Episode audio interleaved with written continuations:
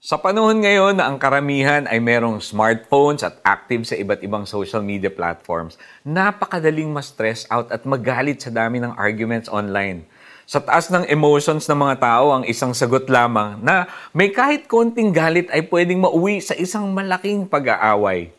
Pero paano ba dapat i-navigate ng isang believer ang ganitong klasing mga sitwasyon? Nung nagtatago si David sa desert mula kay Saul, Inutusan niya ang kanyang mga tauhan na humingi ng favor kay Nabal, may-ari ng libo-libong tupa at kambing sa Carmel. Ngunit sa kabutihang ipinakita ni David sa kanyang mga tauhan sa pagbabantay sa mga workers at hayop ni Nabal, ang isinukli ni Nabal ay masasakit na salita at insulto. Sa galit ni David, iniwan niya ang kanyang kampo kasama ang daan-daang tauhan upang patayin si Nabal. Nang malaman ng asawa ni Nabal na si Abigail ang nangyari, pinuntahan niya agad si David.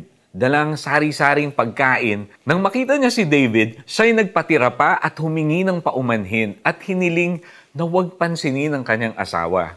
Dahil sa mga sinabi ni Abigail, humupa ang galit ni David at di na niya itinuloy ang binabalak.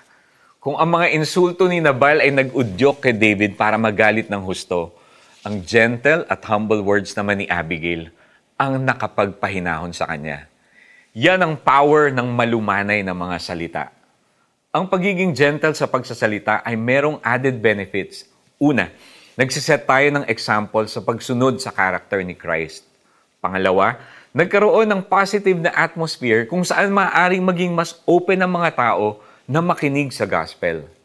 Sa panahong maraming dahilan para magalit ang mga tao, lalong mas kailangan ng gentle words upang mapalitan ang hate and anger. Let's pray. Lord, help me na maging mindful sa aking words. Tulungan ninyo akong maging mahinahon at all times and teach me to be genuinely gentle. In Jesus' name, Amen. Para sa ating application, paano mo sasagutin ang isang kausap na galit? I'll try to speak gently sa ganitong sitwasyon sa susunod. Ang malumanay na sagot nakapapawi ng galit Ngunit sa tugong marahas, puot ay hindi mawawaglit. Mga Kawikaan, chapter 15, verse 1.